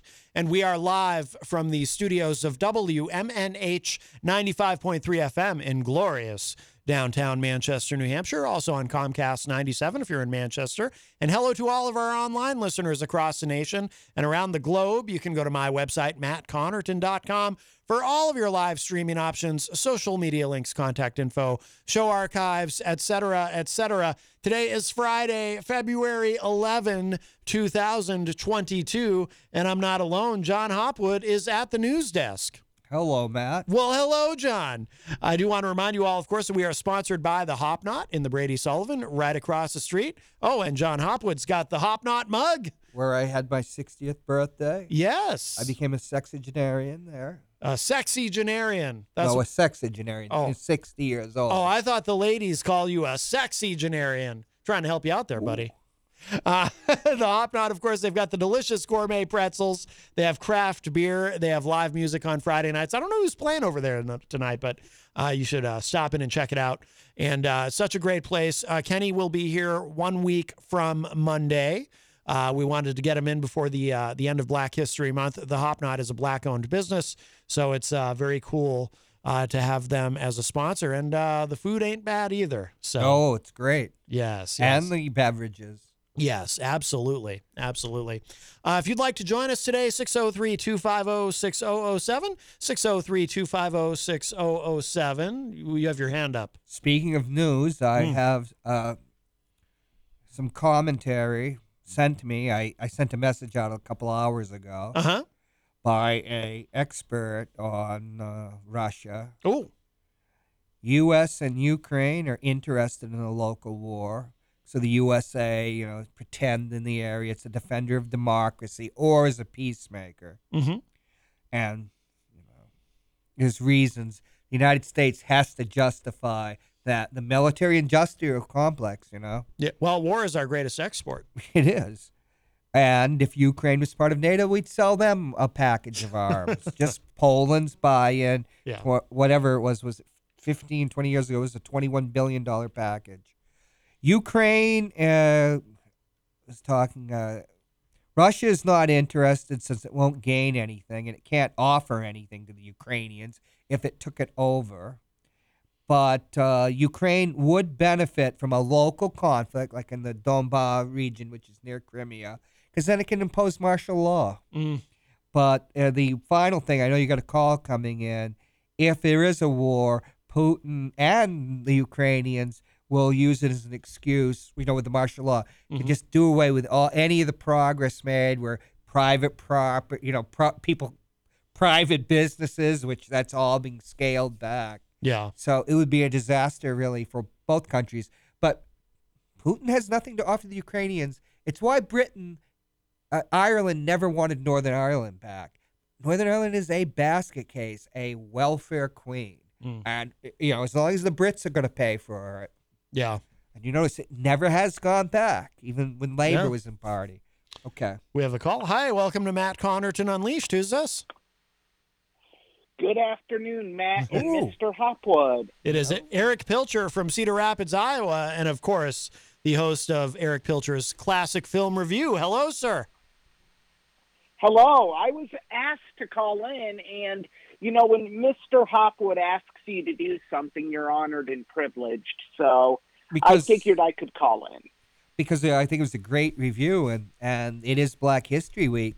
That film, I just want to say, it's based on a slave narrative that's been extensively researched, and it's been pretty. It's it's all been validated, and in fact, researchers have used details for him, like to find the slave market in Washington, because the irony was, it takes place. It was published a year after uh, Uncle Tom's Cabin, which was a piece of propaganda. And Simon Legree was the terrible slave owner, and he was in the exact same area.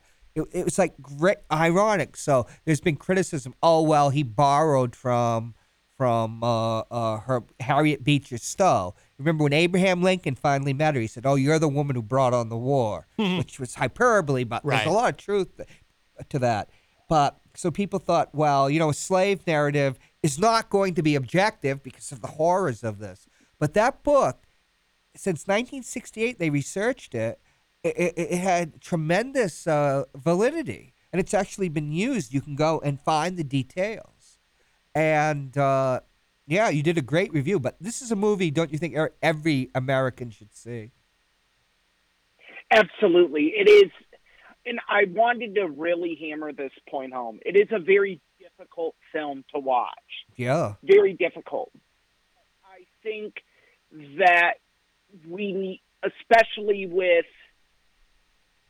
what's going on right now in America, we need to watch it because I have heard uh, from relatives and others that basically how slavery is taught in schools right now is slavery was awful.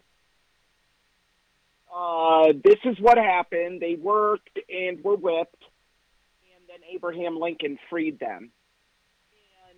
And there's no talk about the sharecropper system, which Right. basically made them indentured slaves. Yes. Um, then no talk about Jim Crow. No talk about uh, the the riots, Selma, and it's well, whether you agree or disagree with how Black Lives Matter goes about things, eh, or uh, Antifa, I think the the overwhelming truth that racism is real.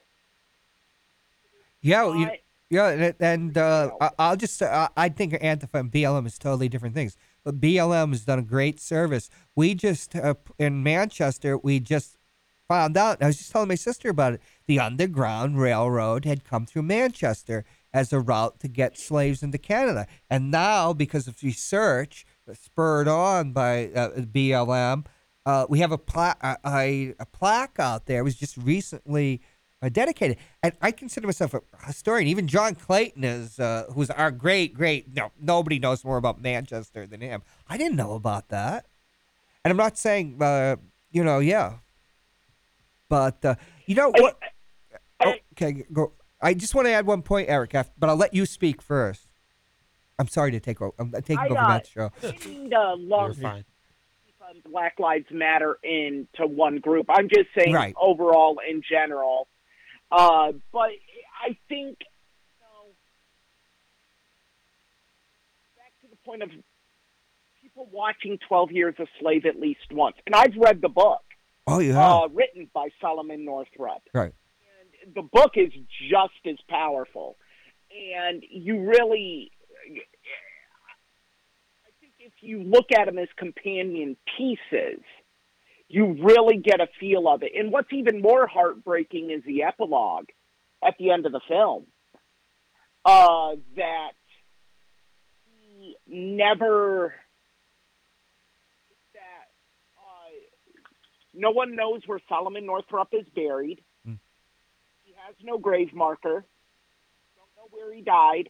And the two men that captured him into slavery had a quote unquote trial, found not guilty. And he was an abolitionist for the rest of his life. Right. Um, so I, I, I think uh, that it's heartbreaking in the sense that we look at all these leaders of the civil rights movement and we look at Harriet Tubman and others. I, I think Solomon Northrop should be right up there. Conversation, but sadly he isn't. And I hope at some point through this film, which Steve McQueen did an amazing oh, job, yeah. and I felt he was deserving of Best Director, I thought cinematically, I thought Wolf of Wall Street was the better film. Mm. And I'm always a big fan of the Academy splitting Best Director and Best Picture. I, I don't. I think a film They just did in has to be head and shoulders better than anything to win both Best Director and Best Picture. Right. Norman Jewison Uh, didn't win for In the Heat of the Night. Uh, Mike Nichols did for The Graduate. Mm. But In the Heat of the Night won the Best Picture Oscar and got a standing ovation. when Yeah. it Won. I love The Graduate. That is one of my Mm. all-time favorite cinematic soundtracks of all time. Oh yes. I the soundtrack is amazing for The Graduate. It is, I would say, Simon my all-time favorite, and then close second is uh, the soundtrack to Above the Rim and Jackie Brown. I love Across 110th I, Street. I love the Jackie Brown soundtrack. Yes. The Jackie Quentin Tarantino is one of my favorite current directors, and his soundtracks are always just so eclectic and amazing. Uh, Pulp Fiction, Jackie Brown, Kill Bill, Reservoir Dogs, Once Upon a Time in Hollywood, just all of them are just such an amazing collection of music. Erich, there's one thing I want to say about the movie, and I haven't read the book, but I think it probably inherent in that is that the you know when people talk about slavery, uh, an issue is that how do you put it? Uh, it's the uh, the violence and the degradation of human beings is inherent in slavery, but it's just not the slave that's degraded. It's the uh, the owner too. You know, to own the slaves in that type of situation is. I think that's in, in the movie too. That's part of the brilliance of McQueen because, like, what you call the infatuation of the slave owner for the beautiful slave girl, and she is beautiful. She won the Yes. Oscar. Is just there's like the anger of the the whipping is you know it's all it, it, it could be like a, and it, it, it, it's that's this antipathy between man and women. I think it works so much even because it is a universal emotions being taught on because some people or I think of Mike Nichols, you know, who's afraid of Virginia Woolf? He got his first Oscar nomination in '66, which is about two human beings uh, enslaved in this awful marriage, going at it and dehumanizing each other. But that the whole system of slavery and now of racism, it just doesn't dehumanize. It dehumanizes everybody. It's a good insight. And It- I I think that's oh, I never looked at it like that. Wow, that's quite that's I love that perspective. that's what's I think in it depends Heat on of a the slave. Night. Mm-hmm. It depends on the slave owner. Um, like in Twelve Years a Slave, I really Yeah, they're different owners. within a certain time. Epps was the worst. Uh, Ford played by Benedict Cumberbatch. oh yeah, he's Is excellent. more more of a more of a forgiving slave owner, and more you can tell he's actually torn about these circumstances that are across the nation. He knows that he has that it, having slaves is a means to survive for him, but he doesn't feel comfortable with it. And you see that in Cumberbatch's performance. I think then when we go to Epps, we see a man that while he's infatuated and it makes him angry at this one slave, he embraces the stat the the situation of slavery. Right, he's and enslaved That is so important in the The conversation he had with Brad Pitt because he he says it like this is my property as a sense of pride, and there isn't this there isn't this notion of The just because deal. Hey, oh, what's this? Breakfast from Mickey D's? From me? Yep. Why? Cause it's morning and you like McDonald's. Let's eat while it's hot. There's a deal for every act of kindness at McDonald's. The steak, egg, and cheese bagel is back at McDonald's. Order ahead on the app and pick up curbside. Price and participation may vary. McD app download and registration required.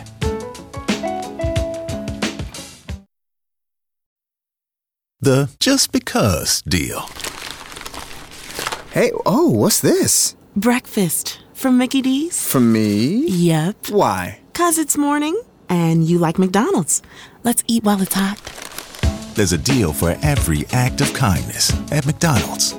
The steak, egg, and cheese bagel is back at McDonald's. Order ahead on the app and pick up curbside. Price and participation may vary. McD app download and registration required. hurt or contrition about it. It Hmm. is he is just saying, This is my property. This is what it is. And he has no forgiveness or guilt about it. No, it's about control, and uh, uh, feminism is, has critiqued that for many uh, years. Where the man, a woman, a wife was a man's property, and uh, people, uh, women, feminists are for abortion rights, you know, that we are that uh, are being enslaved by this male culture. I'm thinking back to the re- the arguments back in the '70s, you know, by the uh, it's called the second wave feminists, but you know, Mm. Betty Friedan, you know, we're basically a piece of property. Mhm. You know, Erich, in the uh, right up into the late '70s, uh, uh, a married woman could be raped by her husband, and there were no consequences. Can you imagine? And Yeah. that's that. Gone that's with the wind. deplorable. But see, it's a metaphor that's so powerful because it's a metaphor. The slavery is there at the forefront, but it's about the human condition too. Yeah. Th- that's the genius, I think, of uh, Steve McQueen. And uh, did he adapt it to himself? The screenwriter I and the acting what is makes superb. it so difficult to watch. Yeah, is it really digs into your soul. It really it doesn't just rip open like layer wounds. It Yeah. rips open if you have any sort of care or or just softness of your heart. It rips at that because you see this pain and agony and you really really just you become emotional over it Oh, yeah. when you watch this film and steve mcqueen does such a great job of it and because because he really puts you it, in this world. You're not just a viewer. And i feel i i've read a lot of articles that compare this to roots. And roots it's an unfair comparison. Roots was aired on tv in the 70s this was released in theaters in 2013 mm-hmm. there's a world of differences here. Oh. There's things that 12 Years a Slave did that Roots could not do, Right. and then when they did the remake, they attempted to do, and they did a very, they did a good job of it. But yeah, I I just think that that's what makes 12 Years a Slave such a great landmark film. Jon, you you said it perfectly. It gets you in on the human condition of slavery. It's just not on the surface where you're watching it and you're like, wow, that's awful. Like when you watch Roots, that's what happens. You're on the surface of it. You're just viewing it. I'll let you in on a You're little. not uh, a part of it. I'll let you in on a, on a little secret, Erich. When I was, um, you know, you were talking about how hard it is to, you know, the brutality of, of it, you know, and, and how it can affect you.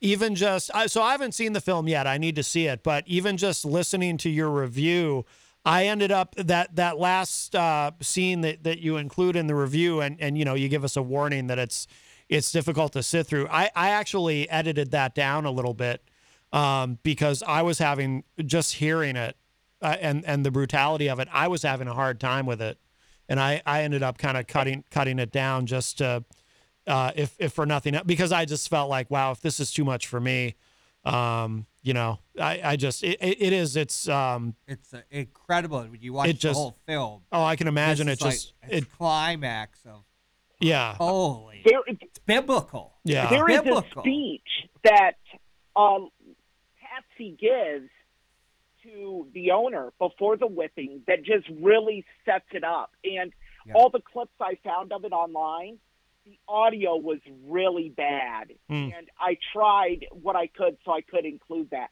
And I glad you bring up editing it because I sat there for a good 20 minutes just listening to it. Like, there has to be a way to cut this down yeah yeah because it is so difficult and it, it watching it and then seeing the aftermath of it when they're Oh. cleaning her wound Yeah.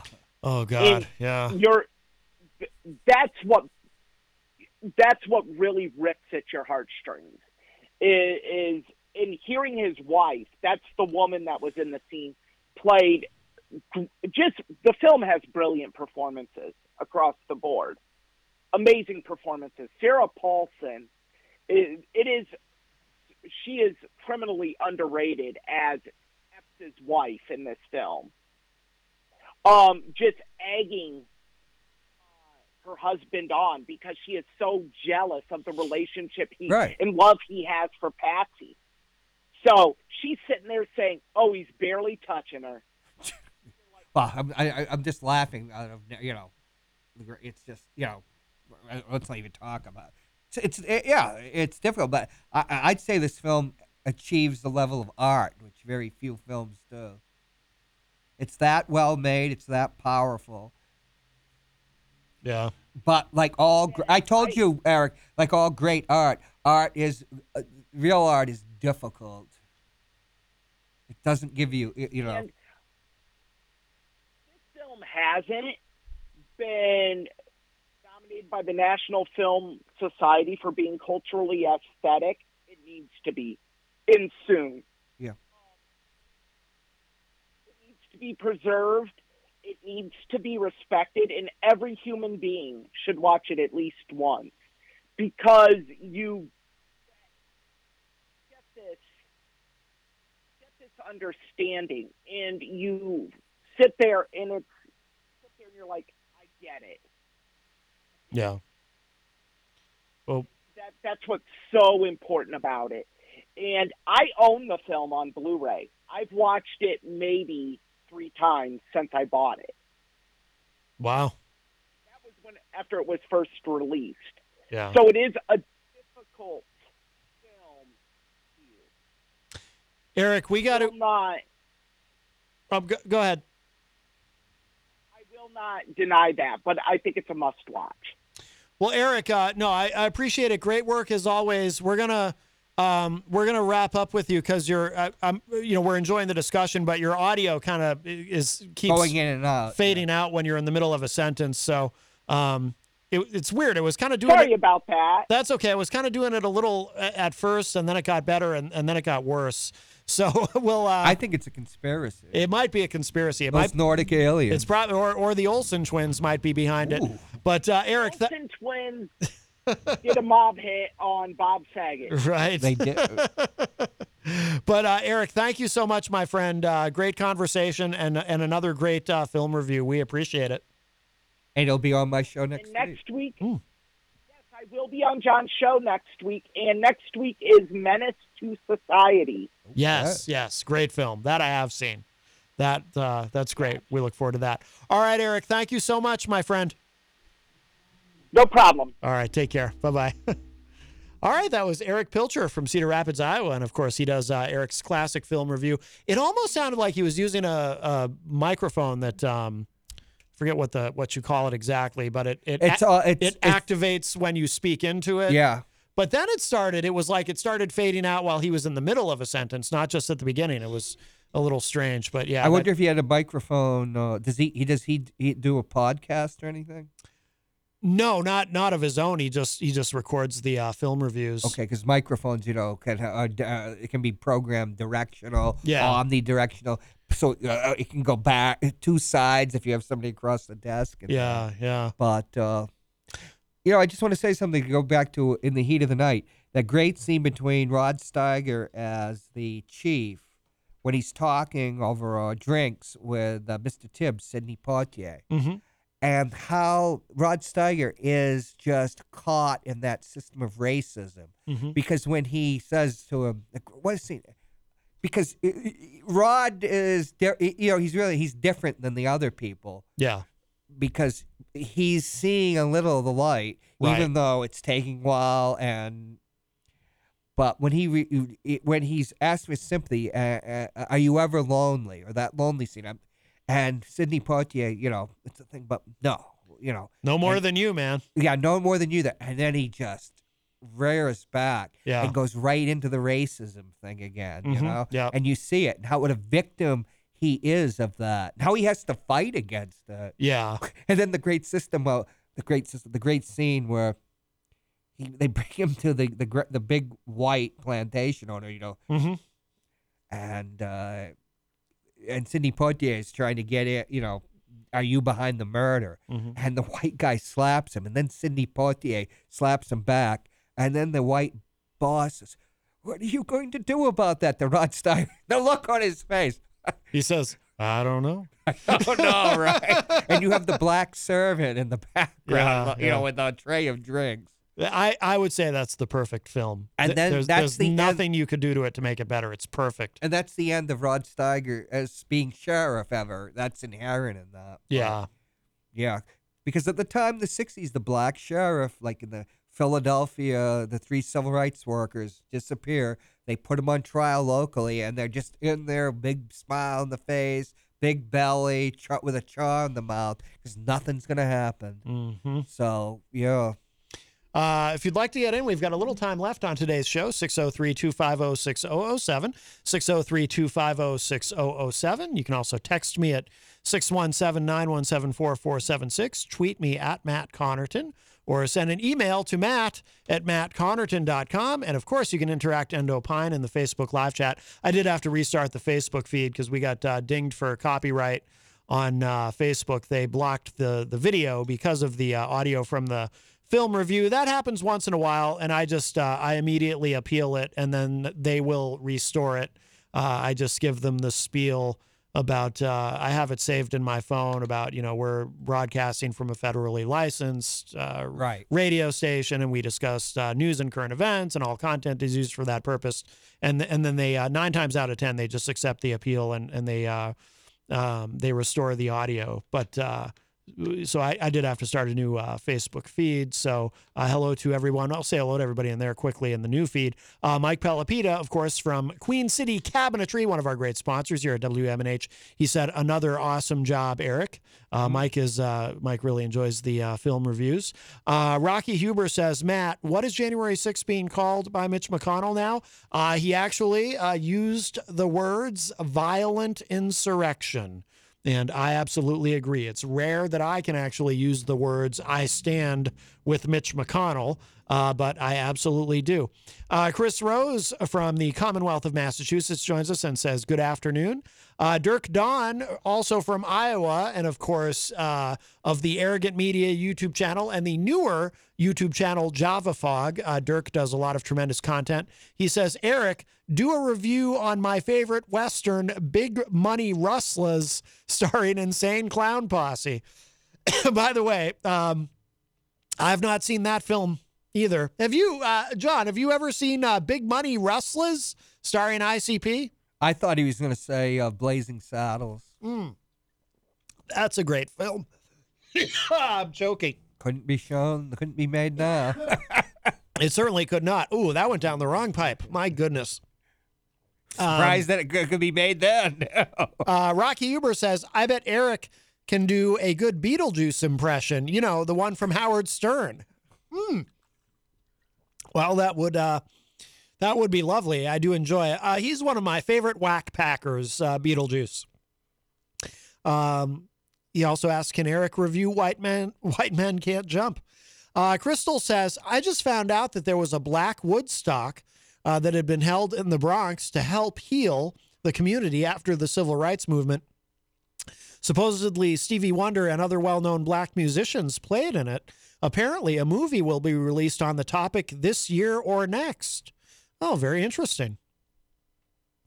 Um, she also says, I was kind of shocked that this happened in our lifetime, and most people have no clue it took place. I blame the media. I don't know about that. I blame the school system.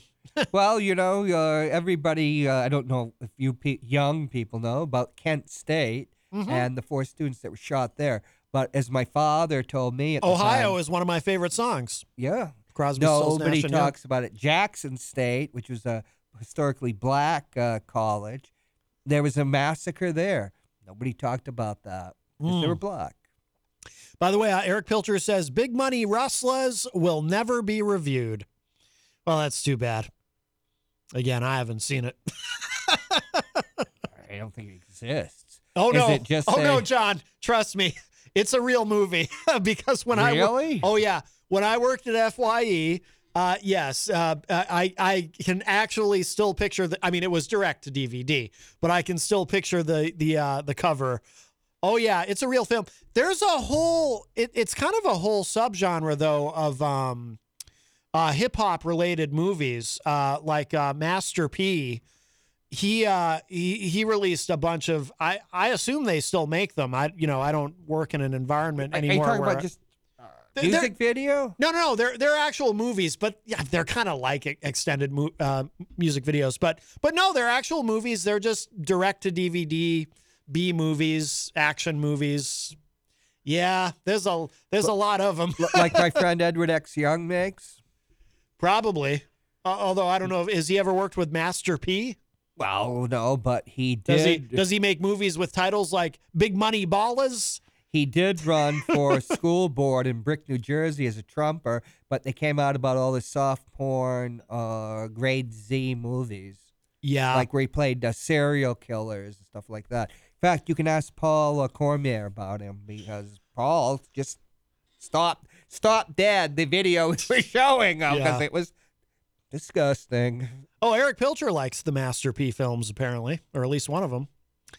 Uh, Dirk says the wicked clowns will never die.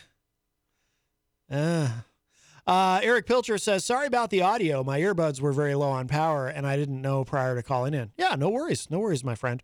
Also, uh, hello to uh, Tom Blanchard in the Facebook live chat. Um, Here's a uh, here's a uh, thing that I don't know if you guys touched on. When uh, In the Heat of the Night won the Oscars Best Picture and Steiger for Best Actor. Do you know the Academy Awards were postponed a week in 1968? Do you know why? No. Martin Luther King had been assassinated. oh, okay. Yep. Huh. And they pushed it back a week. I'll be damned. So it was like uh, karma that that film won, you know? yeah, yeah. But it, it was the film touching on the times. hmm I'll tell you, the ending uh, still makes me smile. You know, if I go on YouTube and just pull up the clip of the ending, Virgil. when uh, you know when Gillespie says, uh, "You take care of yourself now, Virgil," you know, and just uh, the way they smile at each other. God, it's such a good movie. It's such a good movie. Anyone who's never seen it, um, or and, and if you've seen the TV show and you thought, "Oh, the TV show's all right," trust me, you need to see the film. Yeah, it's different. The TV show was okay. I mean, I love Carroll O'Connor and Howard Rollins as Tibbs was fine, but he was no Sidney Poitier. And Carroll O'Connor, as much as I adored him, uh, was no Rod Steiger. I mean, the, Well, Rod Steiger is a movie actor. He Yeah, can't, yeah. He couldn't be offered that role because he's too hot. right, and right. you need a cool personality, which, uh, which Carroll O'Connor, you know, he's hot as Archie, but he knows how to do handle it. He- Right. he's a classically trained actor, by the way. Yeah. Even as an American, I think he went over to the uh, the Abbey Theater in Ireland. But uh, here's the thing: there's a companion piece to In the Heat of the Night. It's not the two Mr. Tibbs sequels, which really aren't worth watching. It is a movie called, uh, well, the play was, the movie is a soldier's story. It's directed by Norman Jewison. It's about 83 or 84. It's about a segregate, a murder on a segregated, uh, well, in the army in the uh, World War II, black troops, colored troops were led by white officers. There were no integrated units. There had been in World War One, but not in World War II. And Harry Truman integrated the army in 1948. That is a movie. It's very similar in a way to In the Heat of the Night. They're two different films, but they're both about a murder. And Adolph Caesar is this actor. He got nominated for an Oscar. He's just superb. And and Denzel Washington. It's one of his first earliest movies. oh, no kidding. But it's a it's this amazing thing because it's about the hatred that blacks have for each other. Mm-hmm. And uh, Norman Jewison. Probably his last great movie that he directed. What's that called again? A soldier's story. A soldier's story. Okay. Because it was a soldier's play that won the Pulitzer Prize. Because it's a murder investigation on this base with colored troops. And it's quite powerful. So it's kind of a companion piece to In the Heat of Hmm. the Night. By the way, uh, so Erich is asking in the chat if I've seen uh, either of the sequels, and I, I actually have not. But I have. We've, I think we've discussed this. I'm pretty sure we've discussed this before, and you said that the sequels aren't really worth. They're just pop boilers. He's in Yeah. San Francisco.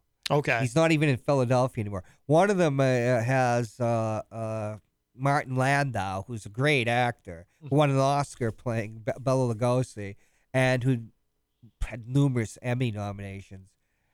That one is the first one. It's kind of okay to watch it, but it's no.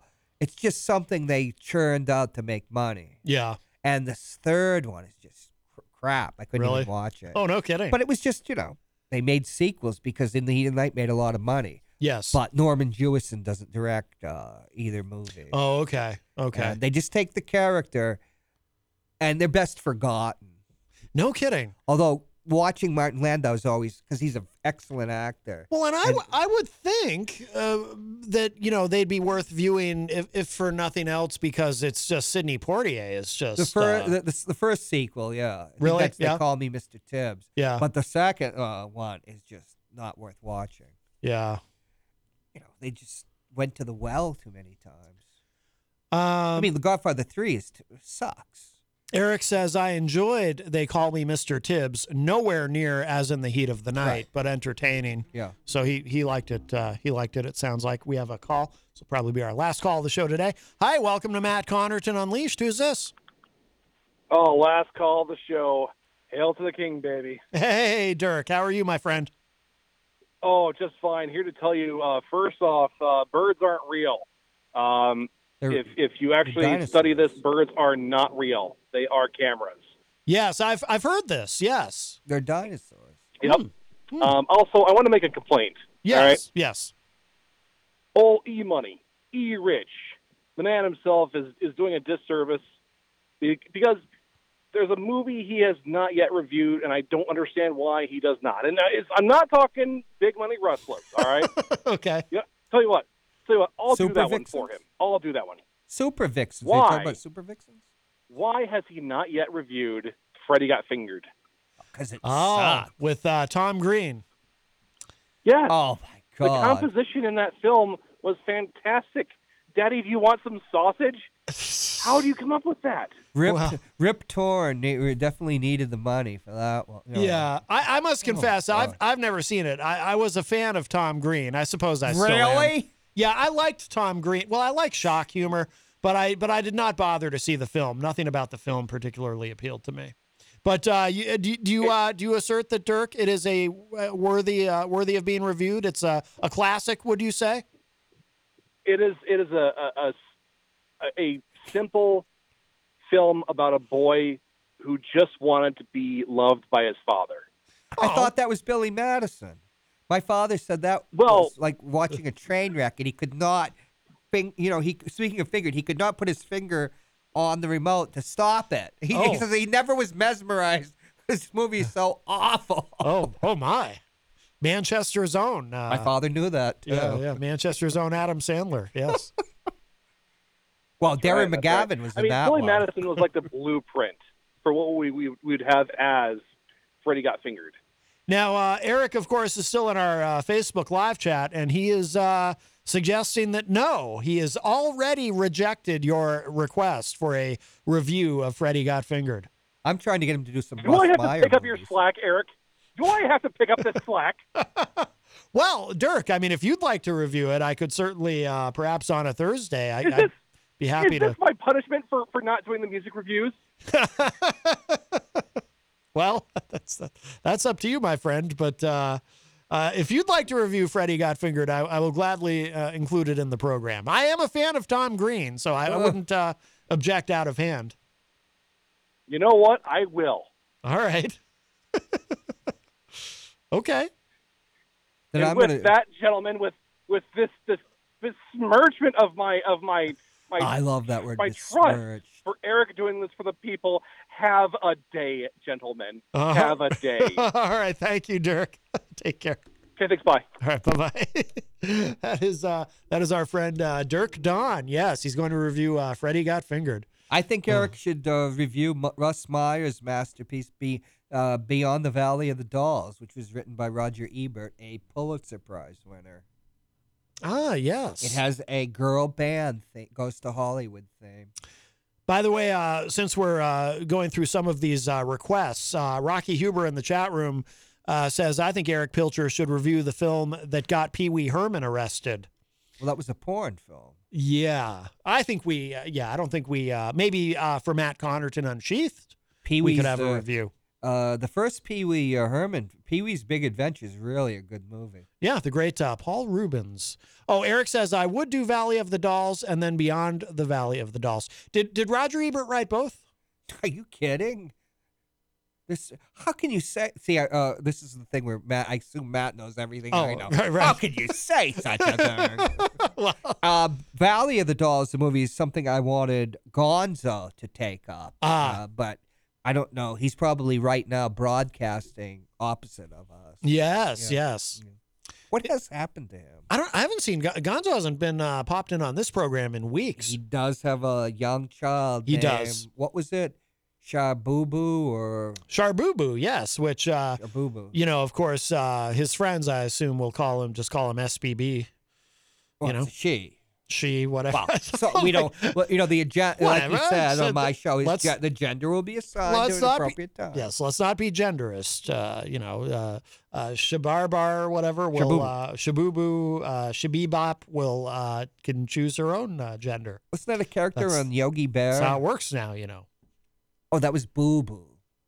Uh, y- yes. Well, we have to wrap up. Jon Hopwood, thank you so much. Always a pleasure. Not always, but it was today. Most of the time. Most of the most of the time. Don't forget, of course, uh, tonight Retro Spectrum Radio with Paulie C right here at WMNH ninety five point three. I will be back for that. What's the theme? Always a good time. This week it is songs with numbers in them. yes, right. yes, like fifty one fifty by Van Halen or. 2112 by Rush or 8675309 by Tommy Tutone. You're not going to do Revolution number nine, are you? I have no Yeah. idea. That's up to Paul. And uh, also, too, it is Friday night, which means uh, if you want, uh, if talk radio is more your speed in the evening, uh, of course, uh, the Charles Richardson Show is live 7 to 9 p.m. And Jenny, our very own Jenny, is. Uh, is uh, one of his co-hosts on that program. Sometimes it's just the two of them, just Charles and Jenny. Every Monday, Wednesday, and Friday night from 7 to 9 p.m. So that will be happening this evening as well. So you've got options. And of course, don't forget the Hop Knot, our amazing sponsor. They have live music on Friday nights. Jon Hopwood over there with the mug. Oh, I just turned you upside down on the Facebook. I Li- think that's even more appropriate. Well, I- well, maybe. Oh, They just leave you upside in down. Here. Yeah, yeah. Turn the cup upside down. hey, is Rob Azevedo doing a show uh, afterwards? Uh, so it is, thank you for reminding me, it is a brand new edition of Granite State of Mind. It is pre recorded this week, which is why he's not here. Uh, he came in uh, last night, actually, and, and knocked that out, but that is coming up next right here. Ooh, at uh, WMNH, that water really went down the wrong pipe. On that note, we're going to get out of here. Jon, th- Dos Vidania, baby. Jon, thank you again. Dos thank you to thank you to everyone who called, and Eric, thank you for the great film review. And uh, I'll talk at y'all in a bit. Bye. The just because deal. Hey, oh, what's this? Breakfast from Mickey D's? From me? Yep. Why? Cause it's morning and you like McDonald's. Let's eat while it's hot. There's a deal for every act of kindness at McDonald's. The steak, egg, and cheese bagel is back at McDonald's. Order ahead on the app and pick up curbside. Price and participation may vary. McD app download and registration required.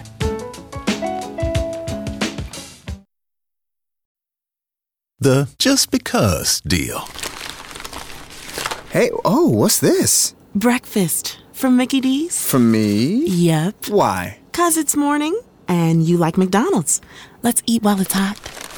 There's a deal for every act of kindness at McDonald's. The steak, egg, and cheese bagel is back at McDonald's. Order ahead on the app and pick up curbside. Price and participation may vary. McD app download and registration required.